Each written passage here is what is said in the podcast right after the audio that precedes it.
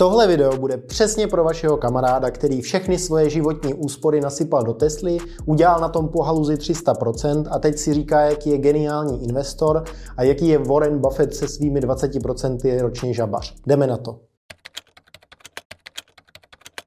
Aktuální investiční narrativ je jasný. Vezměte svoje peníze, rychle je doneste na trh, protože máme hroznou inflaci a všichni nás požere a musíme co nejrychleji investovat, abychom byli na trhu a aby naše peníze pracovaly za nás. Tohle je takový investiční mainstream, který se dozvíte v každém článku, v každém videu, prostě úplně všude, kde se mluví o investicích. Souhlasím s tím částečně, bohužel při tomhle všem se zapomíná na investiční basics, na ty pravidla, která platí bez ohledu na to, jestli ten trh jde nahoru nebo dolů, která platí napříč staletími a která platí zcela univerzálně. Mé jméno je Kirill Duran, jsem partner uh, hedge fundu Simple Hedge a dneska si povíme takový investiční základ, na který se bohužel hodně zapomnělo. Tentokrát je to jiné. To je klasický mýtus úplně všech bublin a dnes eh, to slyšíme poměrně často. Eh, říká se, akcie už eh, nekorelují s hodnotou podniku, nemovitosti už nekorelují s hodnotou a s výnosem nájmu. Dneska už je to všechno odtržené a protože máme velkou inflaci, tak už to nikdy korelovat nebude, takže PE poměry velkých společností se nikdy nevrátí do normy. A tohle je mílka, která prochází napříč celou historii. Lidé v každé bublině, v každém vrcholu cyklu si mysleli, že tentokrát je to jiné. A bohužel historie ukazuje, že zatím to jiné nikdy nebylo. Další zajímavou otázkou, kterou si skoro nikdo nepokládá, je, zda náhodou aktuální investování není zero sum game. A bohužel, pokud se jedná o spekulaci nebo pokud se jedná o takové to růstové eh, investování do aktiv, která jsou odtržena od jejich základní hodnoty, tak tohle je ukázkový příklad Zero Sum Game. Byť věřím kryptu, tak krypto je zero sum game. Aby někdo vydělal, tak někdo musí prodělat. Aby někdo realizoval zisk, tak někdo musí realizovat ztrátu. Je to úplně jednoduchý.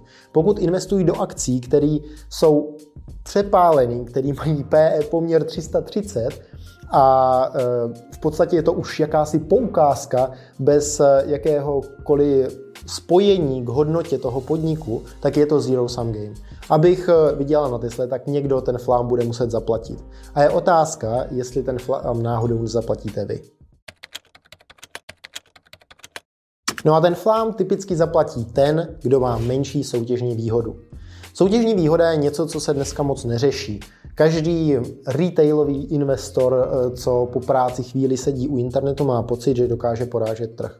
Bohužel soutěžní výhoda je to, co na trhu je úplně to nejdůležitější. Je to důležitý v biznisu, je to důležitý v investování. A vy jako investor byste si měli umět eh, odpovědět na otázku, jaká je ta moje soutěžní výhoda. V čem já budu porážet trh? Začal jsem před měsícem tradit. Jsem opravdu tak dobrý, že dokážu eh, porážet algotradery a tradery, kteří se tomu věnují dlouho, instituce a podobný uh, hráče trhu. Nebo jsem investor. Jsem fakt tak dobrý, že dokážu líp než banda analytiků z Wall Street vybrat tu, tu dobrou společnost. Já neříkám, že nejste, ale tohle je něco, na co, co si ní, skoro nikdo nepodkládá. Založím si eToro, založím si Revolut, nasypu tam peníze a rovnou to bouchnu do společností, protože jsem slyšel nějaký podcast s Radovanem Vávrou, tak ten říkal, ať to dám do Tesly, tak jsem to sypnul do Tesly. Tohle je typický. Eh, pokud eh, nemáte soutěžní výhodu, tak ten trh vás porazí. Soutěžní výhoda vaše může být například trpělivost. Eh, doba, kterou, po kterou jste na trhu. Pokud zvládnete být na trhu 10 let, tak tohle může být jedna z vašich soutěžních výhod. Ale každopádně, ať je jakákoliv, měli byste o ní přesně vědět, protože to je to, co rozhodne, jestli budete ziskový nebo ztrátový. No a teď mám pro vás menší myšlenkový příklad. Představte si situaci. Vydělali jste na akci nebo akcie vám vzrostla o 300%, vy jste ji neprodali, pořád ji držíte, no a najednou spadne o 80. Kryptoakcie to je jedno, nějaké aktivum. Kolik jste v plusu? No a než to spočítáte, já vám to řeknu. Jste minus 40%. Tohle je něco, co si hodně lidí v investicích neuvědomuje, taková základní matika. Všichni si říkají, hele, Můžu udělat klidně 10x, ale maximálně prodělám jenom 100%. Můžu vydělat 1000%, ale maximálně prodělám těch 100. Bohužel, pokud nezrealizujete zisk, když vyděláte těch 1000 a to aktivum padne byť o 80, tak jste 40% minus. Hodně jednoduchá matika, kterou si málo kdo uvědomuje. No a teď se dostáváme k dalšímu bodu, který většina investorů ignoruje, a to je rebalancování aktiv. Rebalancování aktiv znamená, že e, v případě, že mi třeba vyroste nějaké aktivum podstatně a tvoří velkou procentuálně velkou část mého portfolia, tak e, jej odprodávám a přesunu do jiných aktiv, do jiného typu, tak e, jak mám rozvrženou tu svoji strategii. Tohle je něco, co hodně lidí nedělá, v kryptu to nedělá skoro nikdo, setkávám se fakt docela často s lidmi, kteří mají desítky až stovky milionů v kryptu a 200 tisíc korun je pro ně dost peněz. Nemají v plánu odprodávat, plně to chápu, ale tady je situace, kdy dává smysl zamyslet se, zda nerebalancovat alespoň část toho portfolia, za aspoň 10% nepřesunout někam do nemovitostí, do nějakých jiných aktiv a nebýt jenom super exponován na to jedno aktivum. Rebalancujte, fakt toho nebudete litovat. A co platí? Tak eh, čím více máte aktiv, tím víc byste se měli zamyslet nad rebalancingem. Jedna věc je, pokud je vaše portfolio v hodnotě milion korun, tak eh, klidně si to jolněte a jeďte jedno aktivum, který vám vydělá nejvíc.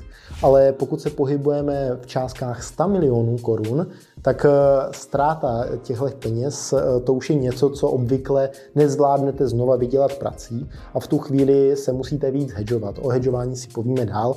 Každopádně rebalancing je něco, co mě jako fakt v tom mainstreamu hodně chybí a skoro se o tom nemluví.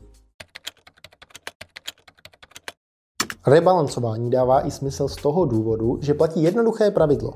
Nerealizovaný zisk bude jednou realizován. Čím více nerealizovaného zisku, tím spíše ho někdo realizuje. Tohle je základní princip, který platí univerzálně a zároveň se s ním pojí další poučka, eh, že s rostoucí senou roste riziko. Byť je to kontraintuitivní, tak čím je dražší aktivum, tím je rizikovější. Eh, klasický příklad zase Bitcoin. Na Bitcoinu eh, přednedávnem jsem dělal analytiku, je situace, že se běžně dostáváme do toho, že nerealizovaný zisk, ten virtuální zisk, který máte z toho držení, je třeba dvakrát tak větší než celkový množství peněz, který doteklo do Bitcoinu za celou dobu, za poslední pohyb eh, toho krypta. Eh, to znamená, že do Bitcoinu doteklo zhruba 360 miliard eh, a nerealizovaného zisku tam můžu mít klidně 700 miliard. Tenhle zisk dřív nebo později někdo realizuje a vy byste měli být rozhodně ti, kdo ho realizují dřív než pozdě. No a poslední dva typy, dívejte se na motivaci lidí. Eh, kdo z toho má užitek, tohle je otázka, která vám zodpoví strašně moc věcí. Pokud s někým finančně interagujete, tak byste měli vědět, co z vás ten člověk má. Eh, chce vaše prostředky, protože vám bude vyplácet na základě performance fee, eh, chce vaše prostředky, protože má nějaký maintenance, udržovací poplatek ve svém fondu a ročně vám bude brát 1 až 2% bez ohledu na výsledek, chce vám prodat informaci o tom, jak správně tradovat, nebo jste vy produkt, protože eh, přes provizní systém vám tlačí jiné finanční produkty. Tohle všechno byste měli vědět a vědět, jaká je motivace jednotlivých aktérů. No a s tím souvisí Velký peníze nezačínají tak, že jdete na YouTube, tam si pustíte jedno video nějakého chytráka a potom strašně zbohatnete. No a tohle je všechno, co jsem vám chtěl říct. Díky moc za zhlídnutí. Pokud to video nazdílíte s kamarádem, budu úplně strašně šťastný. Pokud mu dáte like, eh, budu ještě šťastnější. Hlavně jsem rád, že jste to dokoukali až sem. A do příštího videa, příští týden, asi zhruba za 6 dní. Ahoj.